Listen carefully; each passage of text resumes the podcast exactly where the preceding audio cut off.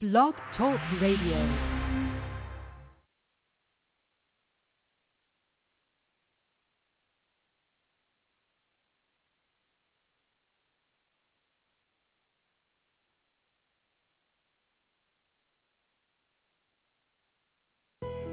Welcome to Autism Spectrum Radio. If you are caring for a person with autism, great information from a trusted source can be a lifeline. We hope today's conversation will help you create success for the extraordinary individual with autism in your life. Now, here is your host, Rob Haupt. Hey, everybody. Welcome to Autism Spectrum Radio. I'm your host, Rob Haupt. Um, I am uh, Vice President here at Autism Spectrum Therapies, uh, as well as a board-certified behavior analyst. Um, I've been doing this for about 13 years now, and uh, it's uh, it's it's been quite a journey uh, practicing and working with families uh, and meeting people uh, both on the East Coast and the West Coast, and, and over these last couple of years, even uh, even in the South a little bit.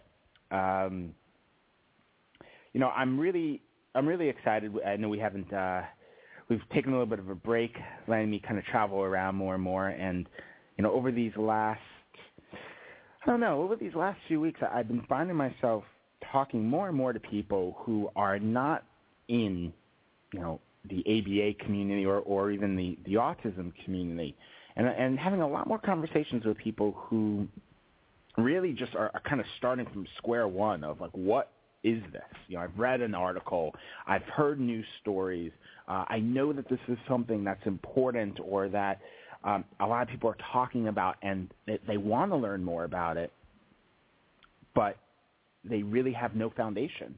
And, and I'm finding it really interesting. You know, it's I think, you know, hosting this show, meeting so many people, you know, I, I think I was starting to develop this sense that the awareness we've been uh, creating and developing is really kind of taking hold, and, and it certainly has. But I think I kind of had this false sense of just how far we've come. And what's been really great about these conversations I've had recently is it's given me an opportunity to spend some more time kind of giving uh, you know the beginnings, the, that initial education to people who who weren't getting it otherwise. Um, in some cases, people I, I think actually had some some misinformation, and in some other cases, I think they had just um, just completely you know no information, and it's it's very interesting to kind of see these initial foundations, these initial the kind of building blocks of awareness kind of develop to uh, to the different people I was speaking with. Um, but it also pointed out to me just how far we have to go. You know, uh, a, a Times article is fantastic. Uh, a story on the local news is amazing. You know, it starts a dialogue, but we've got to keep momentum. We've got to keep these dialogues happening because, you know, in all these cases, it's someone who had a conversation or maybe saw a story or read a story and then didn't have anyone anywhere else to go. And most of the time actually they, they didn't realize how easy it would have been or how many people near them who they could have kept the dialogue going with. Um, so I think that's going to be really important for us. It's, it, it's spreading this awareness, but really spreading this awareness to the people in, who are not really in our community. You know, we've talked about with so many of our recent guests you know, politicians and people on school boards and, and the people who, who are coming into contact with us and our kids. But, you know, this, these last few weeks have really given me that appreciation for just the local business owner, the, you know, the person at a store, the, the in, one case, the, the person sitting next to me at a restaurant who couldn't help but overhear a conversation I had with my wife. I mean, it's, it's all these random connections – but they tie into so many parts and aspects of of our children's lives and, and it can really benefit us in so many ways. So there's just there seems like there's a lot more for us to do and, and a lot more things we can kind of change and a lot more awareness we can do, um, which actually really ties in well to so much of, of what today's show is going to be about and, and so much about um, what our, our guest is doing. Um, on even a broader level than, than just autism. Um, so today I'm joined by uh, Sarah Rintamaki. Um, she's the executive director of Connecting for Kids. She's also its founder. Um, and she has an MBA from the University of Chicago in finance and strategic management.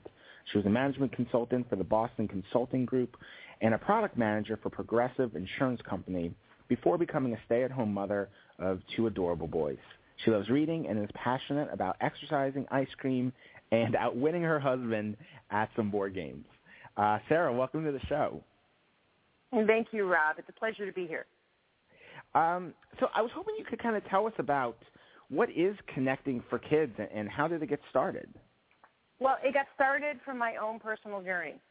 Um, my sons um, both missed uh, pretty much all of their developmental milestones.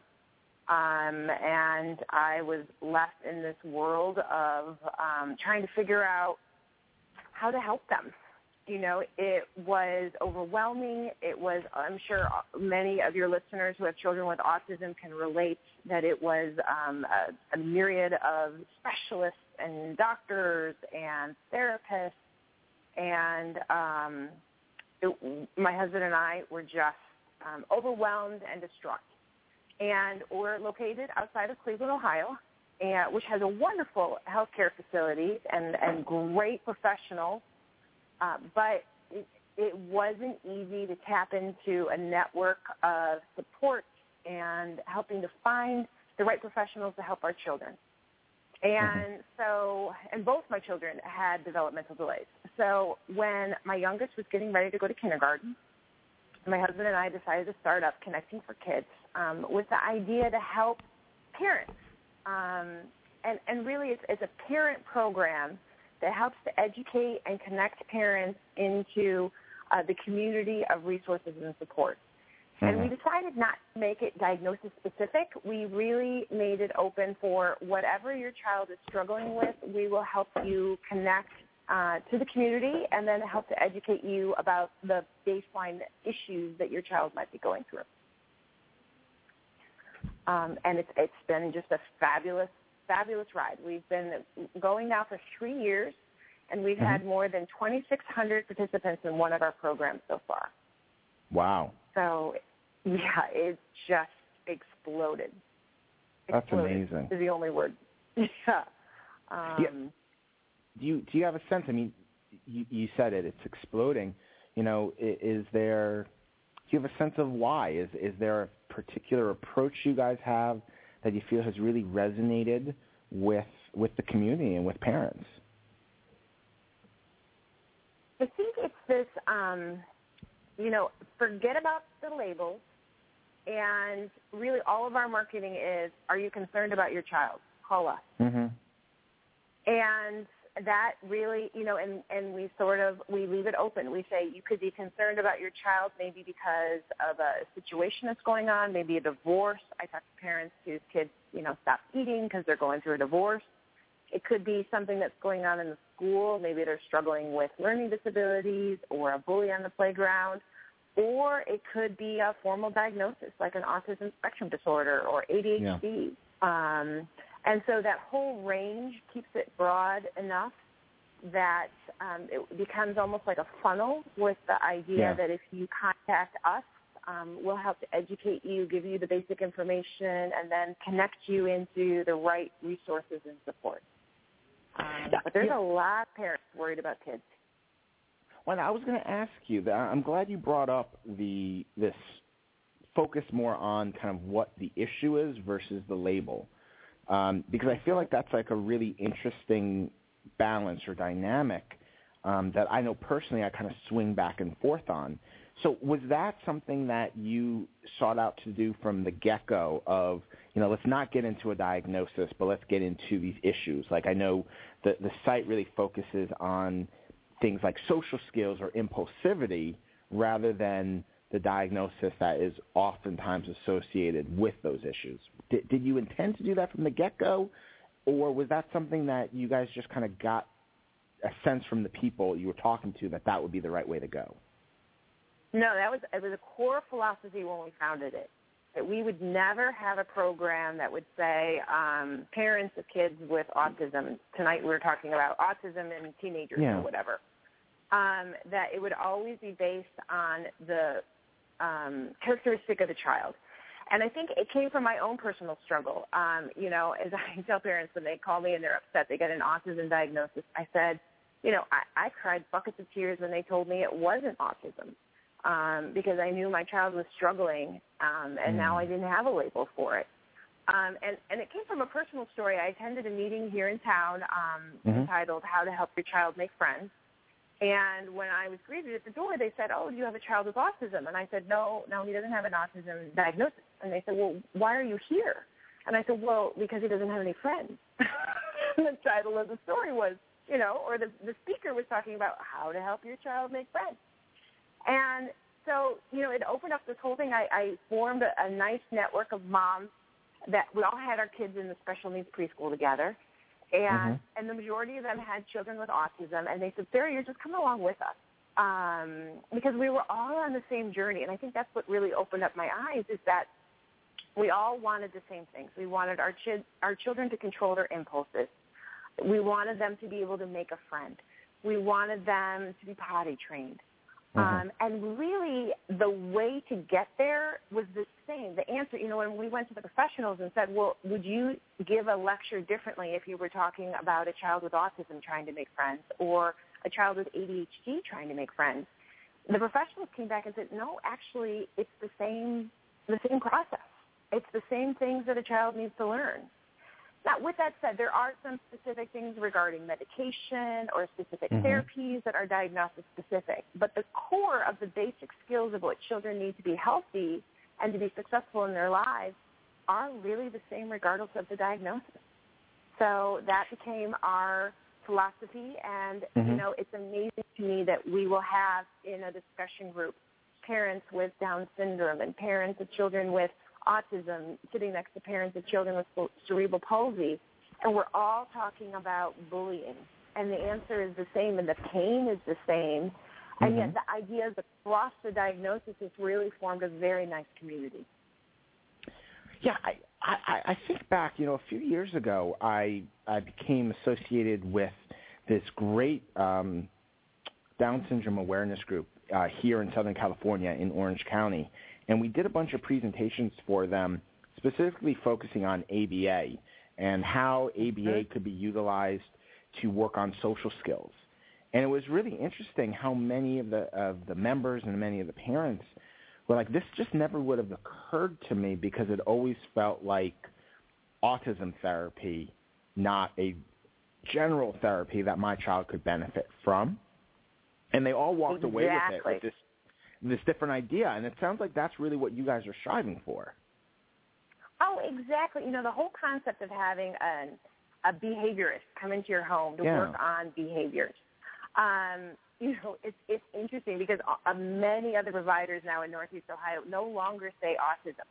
Um, so yes, they do ABA and they work primarily with children with autism, but mm-hmm. the same methodology that helps with behaviors for autism helps kids with oppositional defiance disorder, um, ADHD, uh, Down syndrome. And they've really taken off this market of creating that this knowledge that they created to help the children with autism can be very broadly applied to children yeah. that are struggling with a wide variety of issues. No, that's great. I mean, you're right because it's it's what I what I like about it is the, just the the way you describe the different parents in a group together. It's uh-huh. it, it feels sometimes like our kids get siloed. It's okay. This is the yeah. this is the kids with Down syndrome, and we're going to kind of silo them together. And it almost feels like wouldn't these be the perfect kids to actually work together? Like I think about I, doing.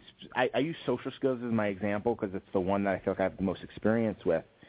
But putting three kids together in a group who have similar social deficits and look at social issues from a similar perspective, it almost becomes harder to teach than if I have three kids. All of them are a little different. All of them kind of interact socially a little bit different.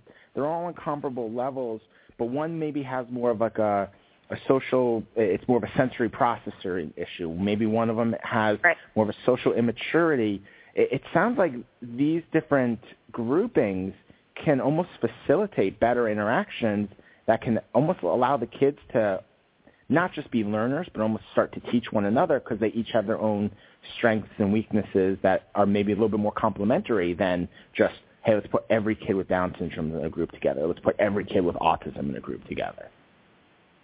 Yeah, and if you look, you know, our group kind of began with a special needs preschool here in town, and that's Okay. how they run the special preschools, right? Is that they're generally um, a mixture of lessons. And I remember that, you know, my son was in there. He was nonverbal at the time and had very poor social. And yet, um, his two people that continued to work with him was a little boy with Down syndrome who, no matter how many times my son rejected him, continued to come up and ask him to play. Right. And and then other great friend when he was learning how to talk was a boy who was born without ears, who couldn't hear very well anyway. So my son's distorted sounds really didn't bother him a bit.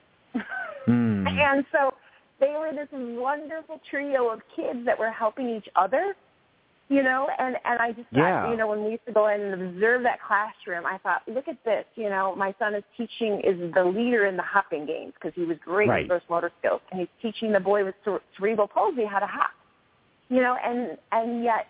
You know, no matter how many times he rejected a child who was very social, you know, the child still was willing to embrace him and welcome him. And Yeah. that, you know, once you extend that to the parents, it's the same way where the, the pain, you know, one of our core philosophies before we start any meeting is don't compare pain. Um, Mm. Because the pain of raising a child who's nonverbal with the pain of, of watching a child who might be high functioning but struggling because they're being bullied is still pain as parents. Mhm. And there's so much richness to share in the experiences from the different diagnoses, um, Mhm. and and the gifts that we can bring to each other that we found more in common than we do uh, being apart. Do you find that you know this philosophy from like the therapist in me, the the practitioner? I, I I just I'm eating this up. You know, this is the the part of me that that's really exciting because it. it I hate the the labeling piece. I, I know that what I do can help lots of different people, so I want to get it into the hands of lots of different people. But on the flip side, uh, so much of the way things are funded are labeled. You know, you have to have a label to get into this program or to get this type of funding. Do you find that the philosophy you guys have um, does that maybe um, lead to people coming to you more so uh, already with a label and they're looking more for resources, or do you find people who are, are coming and saying, "Look, I like yourself. You, you described your child. You know, I knew something was wrong, therefore I went to seek things out." And it sounded like you kind of got a label, or maybe didn't get a label, as you said later on. Do you find that the approach kind of lends your, you guys as an organization more to kind of one group versus the other? Um, yeah, you know, uh, if you actually look at the data, 60% of the parents that come to us come to us without a diagnosis, Wow. um, at least at the beginning of the process. yeah. Um, and some end up with a diagnosis, um, and some do not. Um, but the majority of the people that are calling us are calling because they're not sure what it is. And, you know, if you think about it with how um, either comorbid some of these issues are, where you could have autism and ADHD, Mhm. um, especially the high functioning, maybe it's ADHD and an anxiety disorder, you know, Mhm. or, you know, many times we've had families where they came to us thinking it was Asperger's and it turns out it's ADHD. Um, so, so in that sense, um, really we tend to get a lot of my kid is struggling with impulsivity, with, you know, um, you know, those basic skills and, and not so many of, you know, my child at 18 months was diagnosed with autism. Um, but with that said, generally what happens is that we, because we have a close network with the autism community here, that if we're offering a topic or a speaker um, that applies to them, they tend to get to come into us this way. That they get handed the once they get the diagnosis, they go to the autism specific group, who then connects to us if there's a program that we might be offering that would be useful. Got it.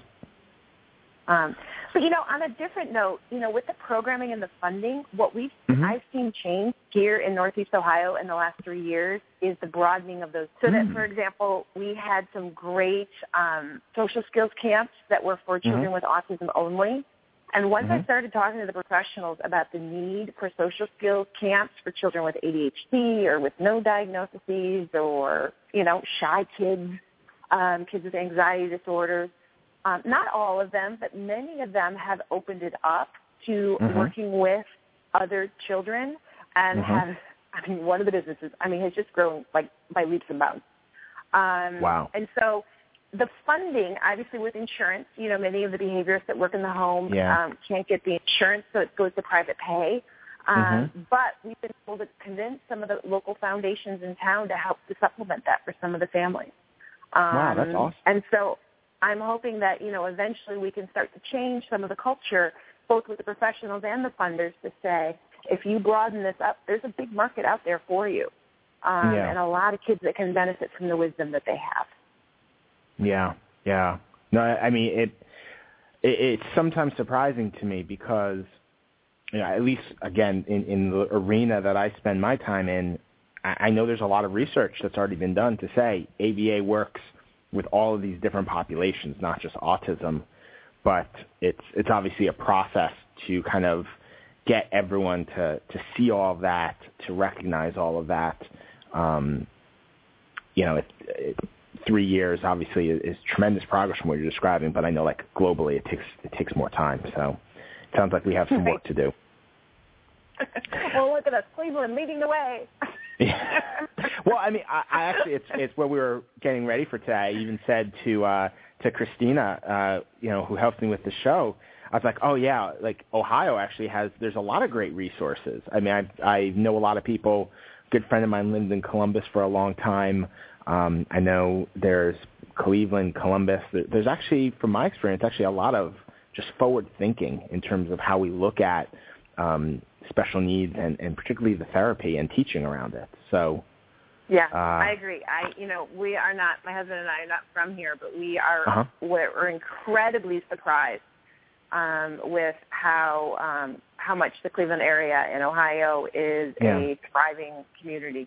So yeah. um, we love it here. Well, well, you know, Cleveland rocks, so of course you're gonna love it. You know, it's all right. That was my cheesy joke. I feel like that's where I have to like say maybe we should take a commercial right now. I kind of I, I went a little too cheesy, so um, let's let's take a quick break. Let's play a couple of commercials, uh, and when we come back, I want to talk a little bit more about connecting for kids and some of the um, some of the things that you guys did when you set it up that I think have been uh, really cool. Um, that I, I, I want to kind of learn more about the behind uh, how this all happened and, and some of the philosophy behind it. So um, we'll take this break and we'll talk more with Sarah. Autism Spectrum Therapies is proud to present Autism Spectrum Radio. At AST, we see a world where people with autism dream and achieve their full potential. Our promise is to support families through our extensive resources, highly trained staff, and outstanding programs. At AST, we recognize that every child is unique. We are proud to offer what we believe is the most cohesive approach to supporting your child's needs and goals at each stage. From ABA to speech therapy, occupational therapy, and social skills, we have the elements you need to build the plan that is just right for you. One company, one team with one mission to support individuals and their families to dream and achieve their full potential. Call us today to let us know how we can best support your family at 866-727-8274. To find out more about AST, visit our website at www.autismtherapies.com.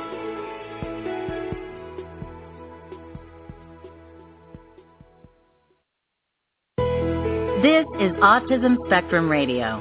If you have a question or comment for our host or today's guest, please send an email to moreinfo at autismtherapies.com. That's moreinfo at autismtherapies.com. Now, back to the program.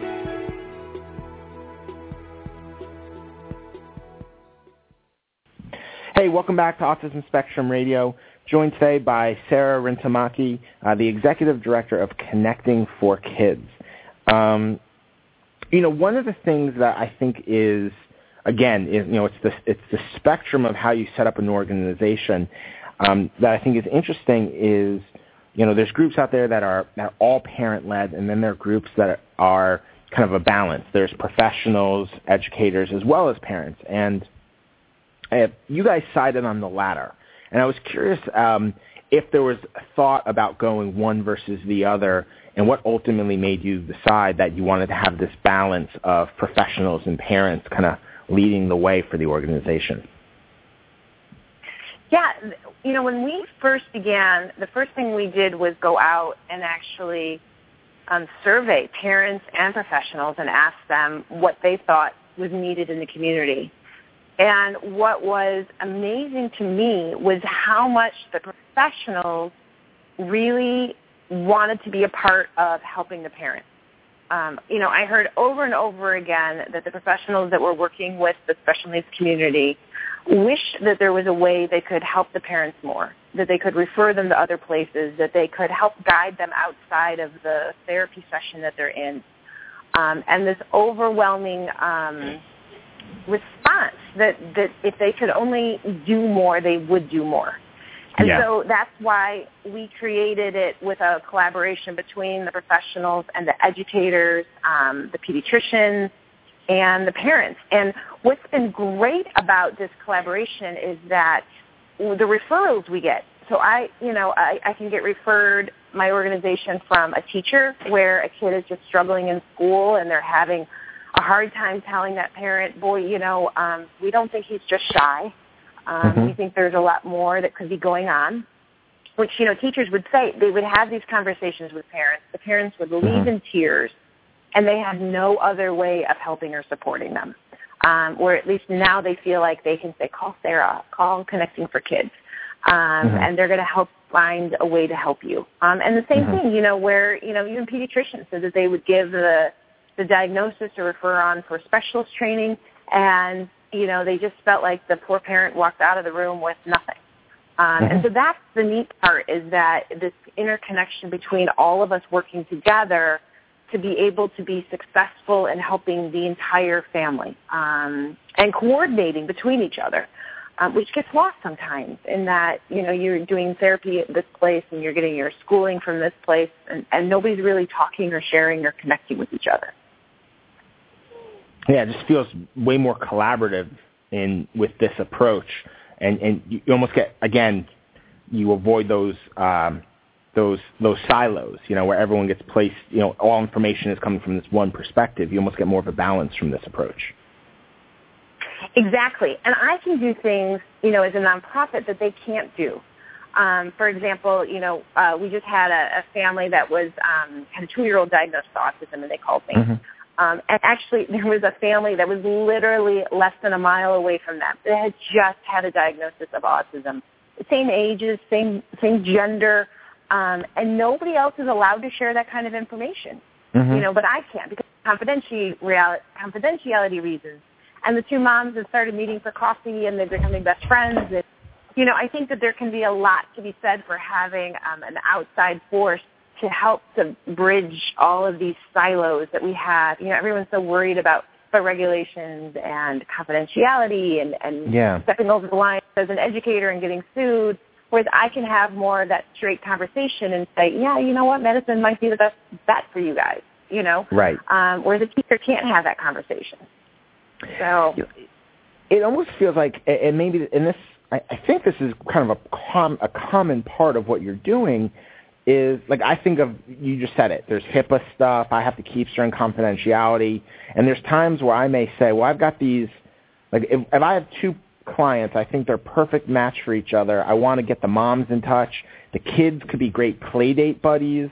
You know, there's a process. I have to get releases of information. We have to, you know, there's mm-hmm. all this paperwork and documentation because of HIPAA, just as you said it almost seems like you have this opportunity to match parents together, um, whether it be for support, whether it be to have a just a cup, friendly cup of coffee and and vent. Uh, maybe it's for a play date. Um, it sounds like this is kind of like an opportunity you have to just kind of make it a lot easier on everybody and, and do it more from a personal yeah, level.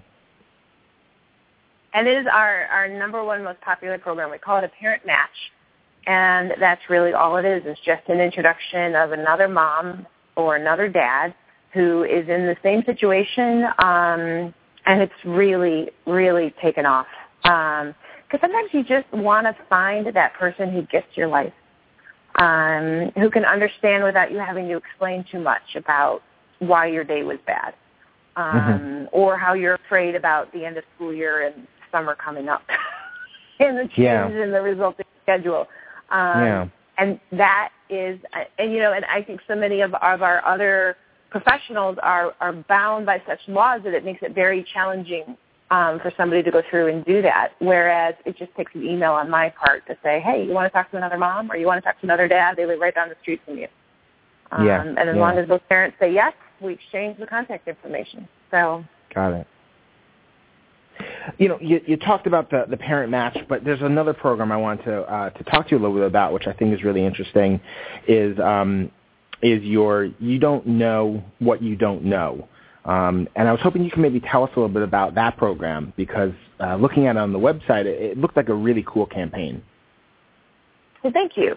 Yeah, you know, this um, came from my New Year's resolution, and mm-hmm. and I just felt like we've been working on this for three years and, and like you said at the beginning of the program, there's still so far we have to go with changing how people perceive kids who struggle. Um, and especially for what we call the invisible diagnoses and the visible struggles, where you might see an impulsive child hitting another child, and, and they're immediately labeled, I think, by many people as being a bad kid or you're a bad parent. Um, yeah. One of the, um, and yet you know, I don't think there's a lot of education that impulsivity is a skill that can be taught and that can be delayed, just like somebody walking. You need to be taught sometimes or can have a delay in walking. A child can have a delay in impulsivity and can get there um, and learn to control those impulses, but it could just be a delay. And we really felt, our board of directors, that we needed to start doing education um, on some of the common struggles we see our kids facing. Um, and so mm-hmm. we created this awareness campaign called You Don't Know What You Don't Know, meant to educate the broader community about not judging these children. Um, and once again, it's without labels, without any um, diagnoses, and it's meant to be talking about social skills, impulsivity, um, giving your child medicine, which many of our, our families hear judgment about why would you give a seven-year-old medicine um, when the child might actually truly need that medicine to be successful, um, as well as counseling. You know, in Northeast Ohio, there is still quite a lot of stigma about seeking counseling help. Um, that, that you would only go if it was something that was truly wrong or truly bad. And so going to a counseling session um, to be able to help you cope with a child who's struggling or to be able to take a child in elementary school to help them cope with um, social skills or other things. It's really a generational shift where we need to start educating people that counseling can be a very wonderful, great resource for a lot of families and that there isn't a stigma to going to it. So with all of those sort of stigmas as well as therapies such as medicine and counseling that has some stigmas with it, we created these six posters um, that are shared in our school districts um, that are up in a good portion of the professionals. Actually, on the on the west side of Cleveland, they've hung the posters mm-hmm. up, uh, and you know any of your listeners could go to our website and download them for free, or share them on Facebook or Twitter. Um, just start making sure that at least their friends and their their family understand um, some of these messages, like impulsivity is a developmental skill, and and just mm-hmm. because a child doesn't have it at seven doesn't mean that mm-hmm. they're not going to have it at 12. Um, yeah. No, I, and it, it sounds like it's really consistent with just the overall theme of the organization. You're focusing in on here's an issue, let's talk about the issue, and kind of have that be the foundation of where we go. Exactly. Yeah. Um, no, it's great. You know, that you know, sensory issues is another one. You know, many children I know with autism have sensory issues, and mm-hmm. we have found that um, you know, outside of the special needs community, most people still don't understand, you know, that sensory issue. So a child who is upset at the um, parade because the fire truck went by. That that that's just a part of how they hear the world, and that it's not Yeah. a bad kid or uh, you know irritating child. That it's um, just a child who's struggling with their senses. Um, so that's been a big one that has been shared quite a lot, just because of the Really? relative lack of education. Mm-hmm. In, in fact, it's interesting. That's our number one shared um, poster right now is the one about sensory Huh. issues. I, you know, you mentioned it before. The one that I actually was kind of most excited by um, was actually the medication uh, poster because, you know, I feel like that is having worked with so many parents. It, it's the one that I know leads to a lot of emotion. That decision of uh, whether or not to use medication. Um, it, it's been very difficult for a number of families I've worked with, and they've all made very different decisions. Um, and so it, it's nice that there's a forum there because I almost find that that's something that is, you know, sometimes we, we say, well, that's such a personal thing. I may not want to get involved in that conversation. So it was really nice from my perspective to see, hey, let's, let's tackle this. Let's address this. Let's get into this topic and not take the perspective of, hey, this is a personal thing, but let's talk about experiences or, or what this really um, could mean or, or what the options are. So I, I really like that personally. Yeah, and to normalize it. You know, I think that you're Yeah. right because of, let's say, the HIPAA laws. You know, you're talking to your pediatrician maybe about the medicine. And so you don't even know of another family out there that has their child on a medicine. And so all you're hearing is potentially your mother-in-law saying, how could you drug him? He's only, you know, eight years old. And, um, you know, you might be hearing negative feedback from family members who don't have an education or an experience about how drugs have changed or Right. how the chemistry of a brain might need um, some medicine. And so that was when we were talking with our families and with the professionals, they were saying, you know, just to normalize it, that there's actually quite a lot of people out there that have children that need medicine to be functional, um, and that it doesn't mean that it's a quick fix. You know, it doesn't mean Yeah. that you're a parent who's just drugging their kid because you're not doing all the work. Um, Right, right. That the majority of parents who are doing it are very thoughtfully adding it as a tool among many other tools that they're trying to do to help their child be successful. When you read the, Um, I, I was going to say, you know, and also the, I, I think, you know, anytime you talk to a doctor about medication, they have to go through all the side effects. And I, I feel like the Mhm. moment you hear side effects, it gets really scary. So I, I'm sure it's great to be able to talk to another parent who can say, yeah, you know, this is our experiences. Obviously, it doesn't re- represent everyone, but I know a lot of parents have, have felt a lot more at ease in terms of, again, it, it almost personalizes. Here's someone else who is in this situation. I can, I can relate. I can understand, and, and so forth. So I think that's, Mhm. I and think that's that's where really our, you know our parent our parent match program. Um, a lot of times we match based on medicine.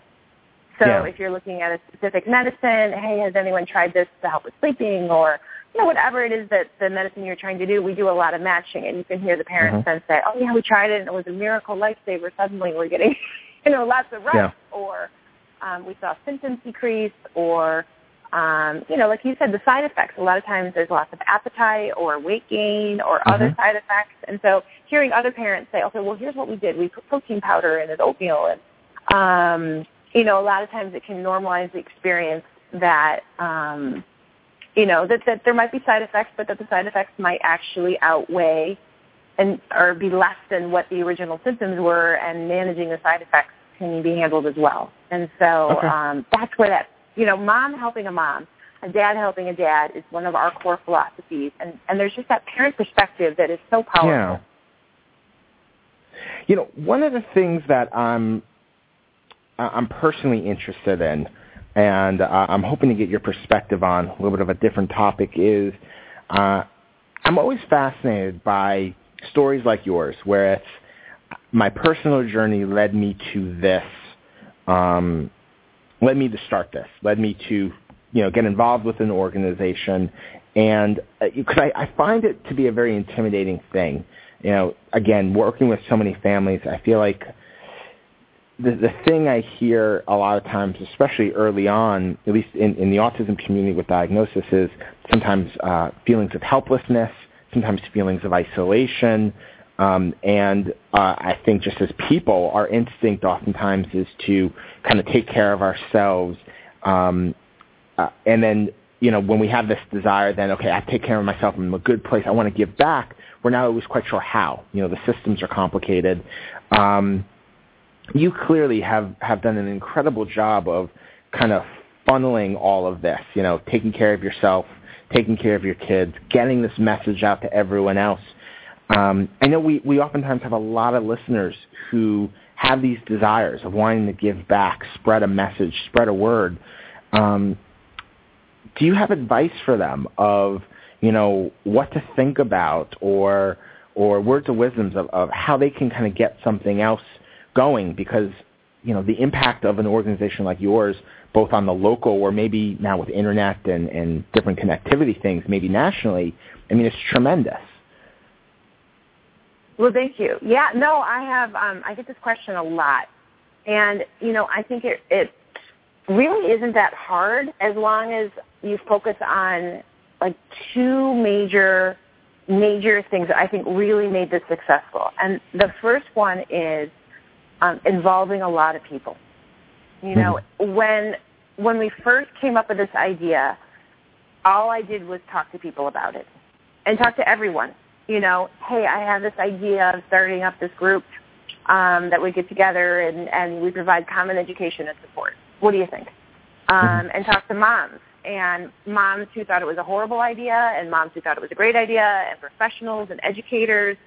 And the more people I talked to, the more people I began to hear say, this would be a great idea and I want to help.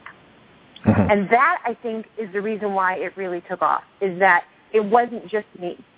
That the idea had enough merit and enthusiasm behind it that there was at least, you know, there were eight people, very quickly ten people at the very, very beginning that were saying, I want to be committed to making this happen. And I think that's where um, we really gathered the enthusiasm and the support. So that's where I would say, um, you know, making sure that, that the idea is sound enough and that you have a broad base of people who say, I, I'm willing to give money and I'm willing to give my time to be able to launch this, then you know you've got a good idea. Um, yeah. And then the rest of it just flowed.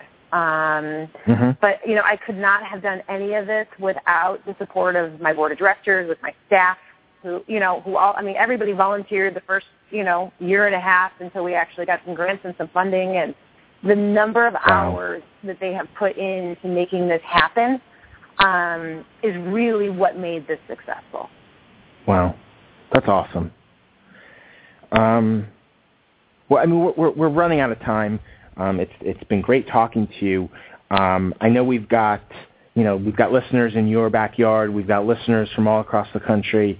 Um, how can people kind of stay in touch with the organization um, or learn more about what you're doing, reach out if, if they've got questions or advice? What's the best way for people to, uh, to keep in touch with you guys? Well, they can come to our website at connectingforkids.org. Um, and they could join us and join our email newsletter. We do put all of our speakers now on podcast, so they can always listen to a nice. speaker even if they can't make it over to Cleveland. Um, and then obviously if anybody wants to download or print our posters for our You Don't Know What You Don't Know campaign, um, they're welcome to do it. They're all on our website. ConnectingForKids.org. Well, ConnectingForKids.org.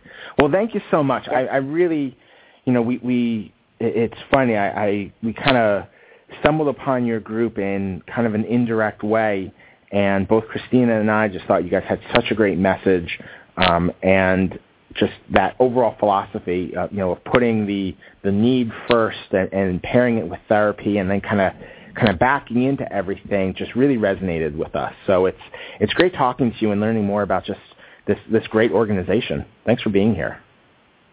Well, you're welcome. It was a pleasure. All right. Have a great have a great weekend, uh, and I'm sure we'll all be talking soon. Okay. Thank you, Rob. Bye. Bye. Um, kind of winding up here, um, you know, really, really great to talk to different groups. Uh, I, as I said uh, to Sarah, I feel like I've heard so much about um, resources and, and information that's coming out of Ohio, and I think, uh, you know, groups like this one are just are just right on. Um, you know, I, I as I said, I, I keep finding myself swinging back and forth. You know, there's the there's the insurance person who's supporting all these families through that process, who really re- understands the need for labels and how important it is, and, where that diagnosis is so critical. But on the flip side, now you know, there's that there's that BCBA who who knows that our therapy is, is so much more than just an autism therapy. It's something that can help so many different kids. So it's great that we've got this balance, you know, where we can kind of almost compartmentalize or, or put different hats on. Um, and you know, groups like this are just right on with that approach of, you know, let's get people together and, and talk about what the needs are and, and identify the right resources around them. Um, so, as always, if you guys have questions, comments, whatever you got, bring them our way. More info at autismtherapies.com. Also, uh, talk to us on Facebook. Getting uh, lots of comments is always there, and it, it's always great to hear from you guys um, about just thoughts, questions, or even suggestions for the show. I'm always open to that. It, it, it's always great when uh, a, a number of our guests have actually reached out to us on Facebook and uh, we just we get chatting and we just feel like, hey, you've got a great message. Let's let's get you on the show. So it's always great to share those those ideas and those thoughts. I uh, hope everyone has a great week, great weekend, and uh, and I'll speak to you all soon. Take care, everybody. We hope you have enjoyed today's episode of Autism Spectrum Radio. For additional information and resources about autism, visit www.autismtherapies.com. Please join us each week for a new episode or visit our archives to listen to and download previous shows.